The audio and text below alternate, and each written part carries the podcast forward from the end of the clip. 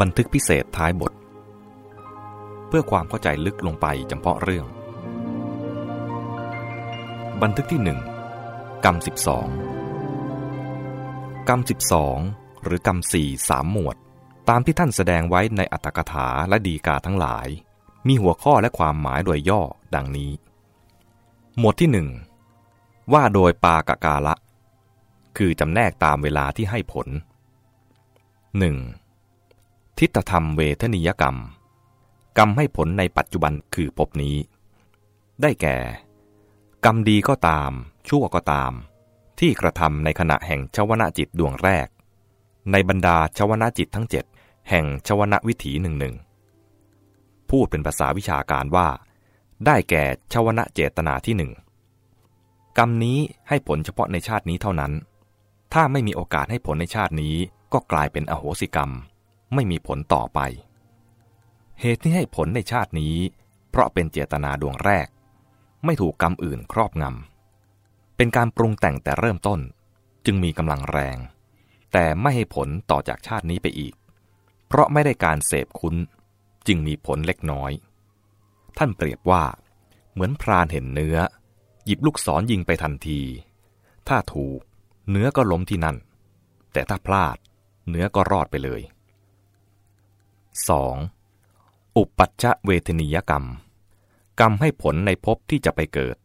คือในภพหน้า ได้แก่กรรมดีก็ตาม ชั่วก็ตาม ที่กระทำในขณะแห่งชวนาจิตดวงสุดท้าย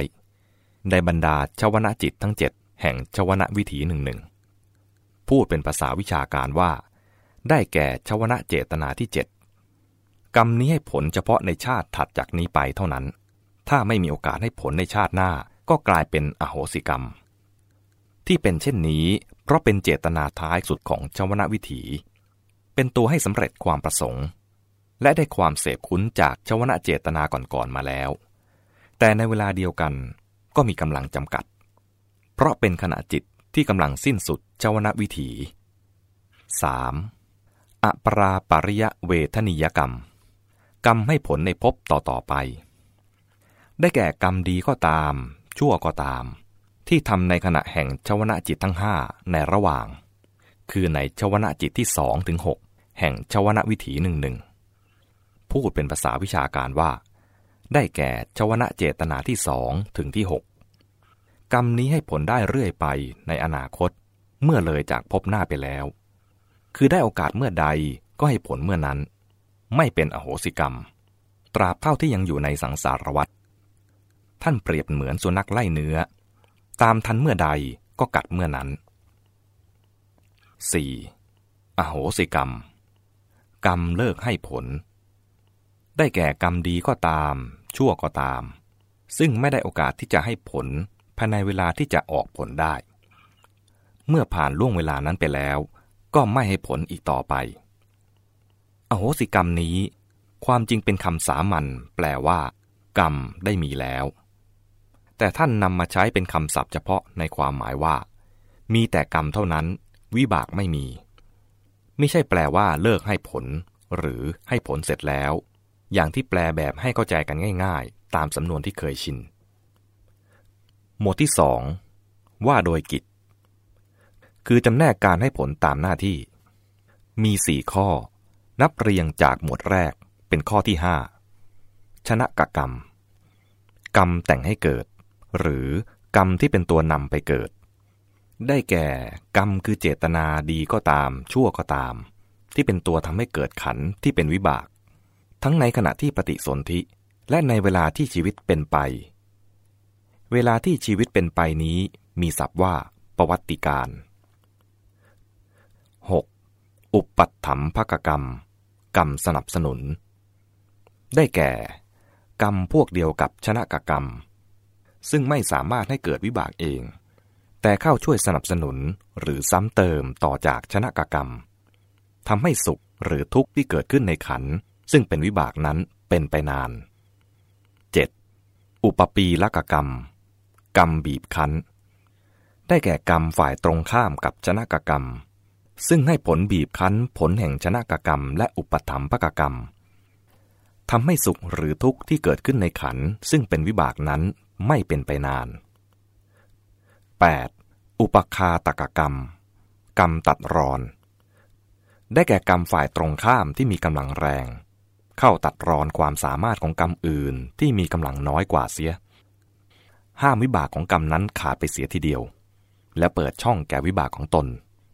เช่น ปิตุฆาตกรรมของพระเจ้าอาชาติศัตรู ที่ตัดรอนกุศลกรรมของพระองค์เสียเป็นต้น หมวดที่สามว่าโดยปากทานปริยาย คือจำแนกตามแง่ที่ยักเยื้องกัน คือลำดับความแรงในการให้ผล มีสี่ข้อ นับเรียงจากหมวดแรกและหมวดที่สองเป็นข้อที่ 9คารุกกรรม กรรมหนัก ได้แก่กรรมที่มีผลแรงมาก ในฝ่ายดีได้แก่สมาบัติ 8 ในฝ่ายชั่วได้แก่อนันตริยกรรม มีมาตุคาตเป็นต้น ย่อมให้ผลก่อนและครอบงำกรรมอื่นๆเสีย เปรียบเหมือนห่วงน้ำใหญ่ไหลบ่ามาท่วมทับน้ำน้อยไป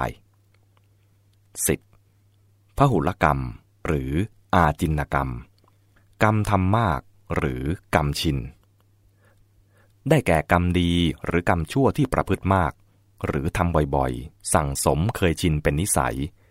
เช่น เป็นคนมีศีลดีหรือเป็นคนทุศีลเป็นต้น กรรมไหนทำบ่อยทำมาก เคยชิน มีกำลังกว่า ก็ให้ผลได้ก่อน เหมือนนักมวยปล้ำลงสู้กัน คนไหนแข็งแรงเก่งกว่าก็ชนะไป กรรมนี้ต่อเมื่อไม่มีครุกกรรมจึงจะให้ผล 11. อาสันกรรม กรรมจวนเจียน หรือกรรมใกล้ตาย ได้แก่ กรรมที่กระทำหรือระลึกขึ้นมาในเวลาใกล้จะตาย จับใจอยู่ใหม่ๆ ถ้าไม่มีกรรมสองข้อก่อน ก็จะให้ผลก่อนกรรมอื่นๆ เปรียบเหมือนโคแออัดอยู่ในคอก พอนายโคบานเปิดประตูออก โคได้อยู่ริมประตูคอก แม้เป็นโคแก่อ่อนแอ ก็ออกไปได้ก่อน แต่คำพีอภิธรรมมัทธวิภาวินี ว่าอาสันกรรมให้ผลก่อนอาจินกรรม 12. กตัตตากรรม หรือกตัตตาวาปนกรรม กรรมสักวธรรมได้แก่ กรรมที่ทำด้วยเจตนาอันอ่อน หรือไม่ใช่เจตนาอย่างนั้นอย่างนั้นโดยตรง เป็นกรรมที่เบา เปรียบเหมือนลูกศรที่คนบ้ายิงไป ต่อเมื่อไม่มีกรรมสามข้อก่อน กรรมนี้จึงจะให้ผลคำพีอภิธรรมมัตสังคหะ แสดงกรรมสี่ไว้อีกหมวดหนึ่ง รวมเป็นกรรมสิบหกคือ หมวดที่สี่ ว่าโดยปากัดฐาน จำแนกตามสถานที่คือพบเป็นที่ให้ผล นับเรียงจากสามหมวดแรกเป็นข้อที่ 13 อกุศลกรรม กรรมที่เป็นอกุศล ยกเว้นอุทธจักหรือจำแนกโดยนัยหนึ่งได้แก่อกุศลกรรมบทสิบย่อมให้กำเนิดในอบายภูมิ 14. กามาวจรกุศลกรรม กรรมที่เป็นกุศลระดับกามาวจร เช่นที่จำแนกเป็นบุญญกิริยาวัตถุสิบย่อมให้กำเนิดในการมสุกติภพเจ็ดคือมนุษย์หนึ่งและสวรรค์หกสิบห้ารูปาวจรกุศลกรรม กรรมที่เป็นกุศลระดับรูปาวจร คือรูปฌานสี่หรือรูปฌานห้าของผู้ยังไม่บรรลุอรหัตผล ย่อมให้กำเนิดในรูปภพ 16. อรูปาวจรกุศลกรรม กรรมที่เป็นกุศลระดับอรูปาวจร คืออรูปฌานสี่ของผู้ยังไม่บรรลุอรหัตผล ย่อมให้กำเนิดในอรูปภพคำพีอภิธรรมมัตสังคหานั้น เรียงลำดับหมวดกรรมต่างจากนี้ คือหนึ่งเท่ากับหมวดสองสองเท่ากับหมวดสามสามเท่ากับหมวดหนึ่งสี่เท่ากับหมวดสี่คำพีวิสุทธิมัก เรียงหนึ่งเท่ากับหมวดหนึ่งสองเท่ากับหมวดสามสามเท่ากับหมวดสองคำพีมโนรัฐปูรณี อธิบายเรื่องกรรมสิบสองนี้ไว้โดยพิสดารยิ่งกว่าที่อื่นๆ แต่ท่านเรียกการจำแนกกรรมแบบนี้ว่า เป็นสุตตันติกะปริยาย คือเป็นแนวทางนักพระสูตร และนับจำนวนว่าเป็นกรรมสิบเอ็ดโดยถือว่า อโหสิกรรม เป็นเพียงอาการที่กรรมต่างๆ ไม่ให้ผล เป็นเพียงคำที่ใช้อธิบายกรรมอื่นๆ แทรกอยู่ในที่ต่างๆ จึงไม่นับเป็นกรรมอย่างหนึ่งต่างหาก นอกจากนั้น ท่านกล่าวว่า กรรมโดยอภิธรรมปริยาย คือแบบอภิธรรมมีจำนวน 16 ได้แก่ กรรมที่จำแนกด้วยสมบัติสี่และวิบัติสี่ที่กล่าวไว้แล้วในเรื่องการให้ผลของกรรม นอกจากนี้ยังมีอัตถกถาที่อธิบายกรรมชุดนี้ไว้ไม่ครบจำนวนอีกสองสาแห่ง โดยเฉพาะคำพีปัญจสูทนี อธิบายเฉพาะหมวดที่หนึ่งและเฉพาะหมวดที่สองกรรมสิบสองนี้ เรียกได้ว่า เป็นมติของพระอัตถกถาจารย์โดยแท้ แม้ว่าจะมีบางข้อที่ได้เขาความเดิมจากพระบาลี คือพระไตรปิฎกกรรมบางข้อที่ว่านั้น ได้แก่ กรรมในหมวดแรก ซึ่งจำแนกตามเวลาที่ให้ผล โดยเฉพาะสามข้อแรก ซึ่งมีต้นเขามาจากพระบาลี ในนิเพธิกสูตร อังคุตรนิกาย ฉักกนิบาตดังนี้ ภิกษุทั้งหลาย วิบากแห่งกรรมทั้งหลายเป็นไนเรากล่าวว่า วิบากแห่งกรรมทั้งหลายมีสามอย่าง คือ ทิตเวธรรมเม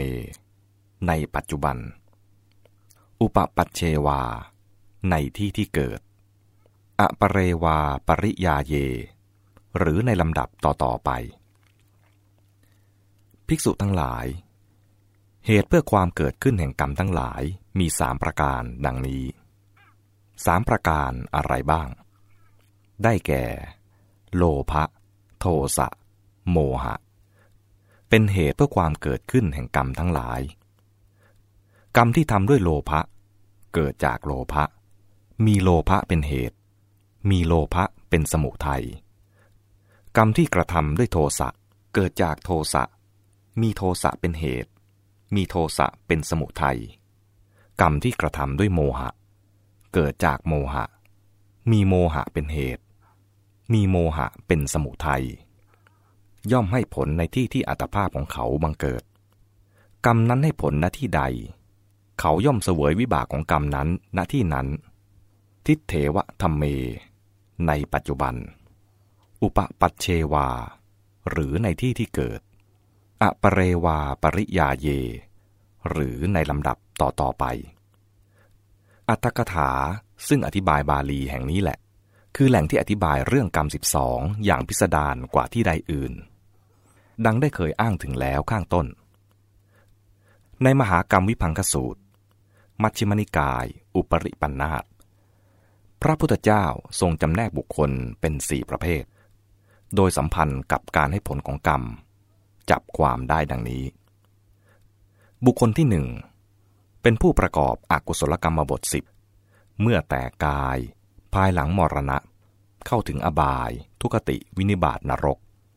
ทั้งนี้ เพราะเขาได้กระทำกรรมชั่ว อันจะพึงเสวยผลเป็นทุกไว้ ในการก่อน หรือในการภายหลังต่อมา หรือไม่ก็ในเวลาจะตาย เขายึดถือมิจฉาทิฏฐิเข้าไว้เต็มที่ การที่เขาประกอบอกุศลกรรมบทสิบนั้น เขาย่อมได้เสวยผลของมัน ทิฏเถวธรรมเม ในปัจจุบัน อุปปัชเช หรือในที่ที่เกิด อปเรวาปริยาเย หรือในลำดับต่อต่อไป